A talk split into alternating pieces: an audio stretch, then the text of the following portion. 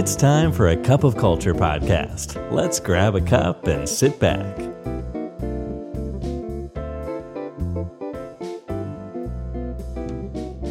สวัสดีครับได้เวลาจิบกาแฟคุยกันเรื่องวัฒนธรรมองค์กรกับ A Cup of Culture อีกแล้วนะครับวันนี้แก้วที่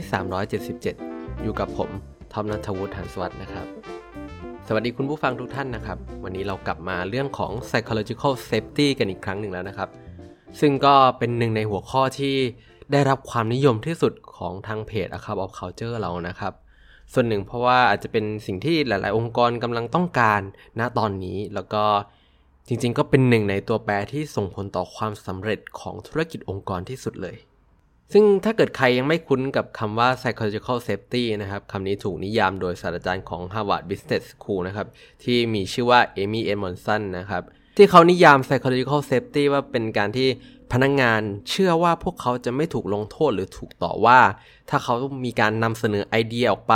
หรือตั้งคำถามตั้งข้อสงสัยหรือแม้แต่การทำบางอย่างผิดพลาดเขาจะไม่ถูกลงโทษหรือถูกต่อว่าซึ่ง Psychological Safety เนี่ยไม่ใช่การให้ความไว้วางใจนะครับซึ่งเป็นเรื่องที่เกิดขึ้นระหว่างคน2คนแต่ว่า psychological safety เนี่ยคือสิ่งที่เกิดขึ้นเป็นสภาพแวดล้อมของทีมมีการเปิดรับกันและกันนะครับนอกจากนั้นแล้วเนี่ย psychological safety มันไม่ใช่ความเป็นมิตรหรือความ friendly ความใจดีอะไรอย่างนั้นนะครับแต่มันคือการที่เราให้เกียรติความคิดเห็นแล้วก็ความผิดพลาดของคนอื่นซึ่งโดยตัว Psychological Safety นะครับมันช่วยให้บรรยากาศของการทำงานเป็นทีมเนี่ยมันเอื้อให้เกิดการให้ฟีดแบ็กกันได้อย่างตรงไปตรงมานะครับแล้วก็เอื้อให้สมาชิกเนี่ยยอมรับความผิดพลาดแล้วก็เกิดการเรียนรู้ระหว่างกันและกัน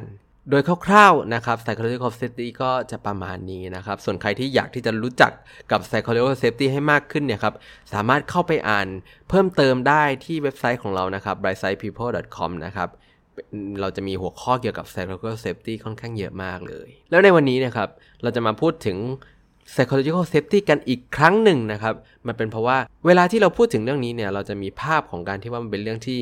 ใช่หรือไม่นะครับ yes or no ขาวหรือดำก็คือว่าเรามีหรือไม่มี Psychological Safety ในที่ทำงานซึ่งมันก็เป็นมิติเดียวใช่ไหมครับการที่เรามองว่ามีหรือไม่มีนะครับ0หรือ1แบบเนี้ยมันทำให้การพัฒนามันเป็นเรื่องที่ค่อนข้างยากนะครับแล้วก็มันขัดกับหลักความเป็นจริงด้วยเพราะว่าไม่ว่าเราจะรู้สึกว่าองค์กรเราขาดอะไรมากน้อยแค่ไหนเนี่ยในความเป็นจริงแล้วเนี่ยมันน้อยมากๆครับที่ psychological safety มันจะเป็น0โดยสิ้นเชิง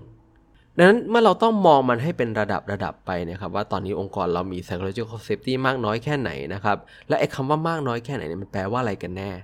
นั่นทำให้เรามาพบกับเครื่องมือหนึ่งครับที่เหมาะกับโจทย์นี้มากๆเลยซึ่งก็คือโมเดลที่ออกแบบโดยคุณกุสตาโว ราเซตตี้นะครับที่เขาแบ่ง Psychological Safety ออกมาเป็น3ระดับครับแล้วเขาเรียกว่า Psychological Safety Ladder โดยที่เขามองอย่างนี้ครับเพราะว่าเขามองว่ามันต้องเป็นขั้นบันไดเพราะองค์กรควรที่จะตั้งใจพยายามที่จะก้าวไปยังขั้นถัดไปที่มันสูงขึ้นนะครับแต่ในขณะเดียวกันเนี่ยครับมันคือสิ่งที่พร้อมจะเคลื่อนที่ได้ตลอดเวลาคือขึ้นได้ก็ลงได้เช่นเดียวกันกับการที่เราพยายามพัฒนามันขึ้นมานะครับถ้าเกิดเราปล่อยไว้พฤติกรรมแย่ๆของพนักงานที่ถูกปล่อยปละละเลยนะครับมันก็สามารถที่จะทำให้องค์กรล่วงจากขั้นบันไดได้เหมือนกันโดยในโมเดลบันไดของคุณกุสตาโวนะครับก็มี3ขั้นได้แก่ belonging diversity of thought แล้วก็ innovation ครับซึ่งรายละเอียดก็จะประมาณนี้นะครับเริ่มจากขั้นแรกเลยคือ belonging หรือการเป็นส่วนหนึ่งความรู้สึกของการเป็นส่วนหนึ่งของทีมนะครับเป็นคุณสมบัติที่สำคัญที่สุดต่อการเป็นทีมทำงานได้เต็มประสิทธิภาพนะครับมันคือความรู้สึกของสมาชิกทีมที่รู้สึกปลอดภัยที่จะสร้างความสัมพันธ์ที่ดีกับเพื่อนร่วมงานกล้าที่จะเป็นตัวเองได้เต็มศักยภาพที่ตัวเองมีโดยถ้ามีขั้นนี้แล้วนะครับจะทำให้พนักงานกล้าที่จะออกความคิดเห็นในที่ประชุมครับมีความกระตือรือร้นในการสนทนากับทีมแล้วก็มีความกระตือรือร้นในการมีส่วนร่วมในการวางแผน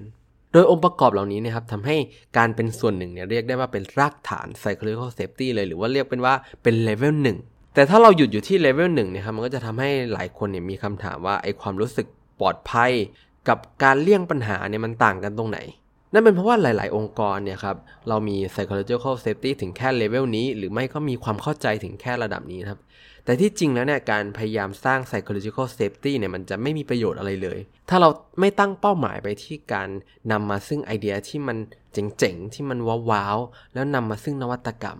นั่นทำให้ขั้นถัดๆไปของ psychological safety เนี่ยเป็นขั้นที่สำคัญมากๆนะครับซึ่งเลเวลถัดไปก็คือเลเวล2นะครับเรื่องของ diversity of thought หรือความคิดที่หลากหลายโดยไอความคิดที่หลากหลายเนี่ยครับคือสิ่งสำคัญที่ทำให้ทีมสามารถสร้างผลงานที่มันยอดเยี่ยมให้เกิดขึ้นได้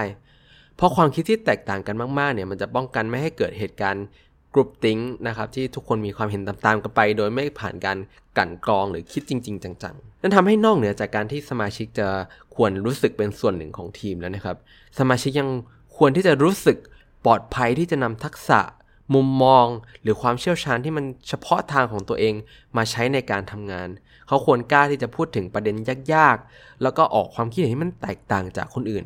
โดยในเลเวล2นะครับมันคือบรรยากาศที่ชวนให้สมาชิกเนี่ยได้ตรวจสอบข้อเท็จจริงของกันและกันโดยที่ไม่มีใครรู้สึกว่าเนี่ยเป็นการถูกโจมตีเป็นการส่วนตัวและนั่นก็นำมาสู่เลเวล3ของเรานะครับก็คือ innovation หรือนวัตกรรมนะครับหัวใจสำคัญของขั้นบันไดของ psychological safety เนี่ยคือยิ่งเราไต่บันไดเนี้ยสูงขึ้นมาเท่าไหร่เรายิ่งรู้สึกปลอดภัยมากขึ้นที่จะเสี่ยงขึ้นมาเท่านั้นโดยในเลเวล3เนี่ยคือจุดหมายปลายทางของการพัฒนา psychological safety ครับคือการพัฒนาศักยภาพของทีมในขั้นสูงสุดเลยก็ว่าได้ซึ่งก็เป็นสิ่งที่นำมาซึ่งเป้าหมายที่หลายๆองค์กรตามหานะครับหรือก็คือนวัตกรรมนั่นเองครับโดยถ้าองค์กรมาถึงระดับนี้นะครับคำว่านวัตกรรมเนี่ยมันก็จะไม่ใช่แค่การพัฒนาสินค้าหรือการบริการใหม่ๆเท่านั้นนะครับแต่มันยังรวมไปถึงวิธีการแก้ปัญหาใหม่ๆทั้งกับลูกค้าแล้วก็ตัวองค์กรเองด้วยที่ทำให้องค์กรเราทำงานกันได้ดีขึ้นปฏิบัติงานกันได้ดีขึ้นโดยในเลเวล3เนี่ยมันคือความรู้สึกปลอดภัยที่จะท้าทายสิ่งเดิมๆที่มีอยู่แล้วตั้งคำถามไปยังความเป็นไปได้ใหม่ๆนะครับที่พนักงานเขาจะกล้าทดลองและกล้าที่จะผิดพลาดโดยหลายๆที่ที่พยายามสร้าง psychological safety เพื่อที่จะพัฒนาศักยภาพของทีมหรือไม่ก็เพื่อกระตุ้นให้พนักงานเนี่ยสร้างนวัตกรรมใหม่ๆออกมาให้กับองค์กรความยากครับคือที่ผ่านมาเนี่ย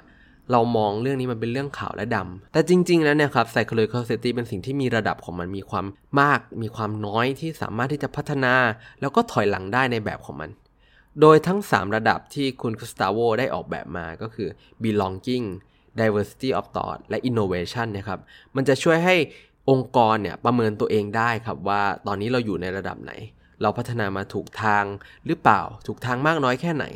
แล้วมันจะช่วยให้เป็นพื้นฐานในการที่เราจะมอง psychology ให้เป็นระดับแล้วก็พัฒนาให้มันเกิดขึ้นในองค์กรได้อย่างถูกที่ถูกทางได้มากขึ้นครับและสำหรับวันนี้ก็อย่าลืมนะครับไม่ว่าเราจะตั้งใจหรือไม่ก็ตามเนี่ยวัฒนธรรมองค์กรก็จะเกิดขึ้นอยู่ดีทำไมเราไม่มาตั้งใจสร้างวัฒนธรรมองค์กรในแบบที่เราอยากให้เป็นกันครับสำหรับวันนี้กาแฟหมดแก้วแล้วนะครับแล้วเราพบกันใหม่ในครั้งหน้าสวัสดีครับ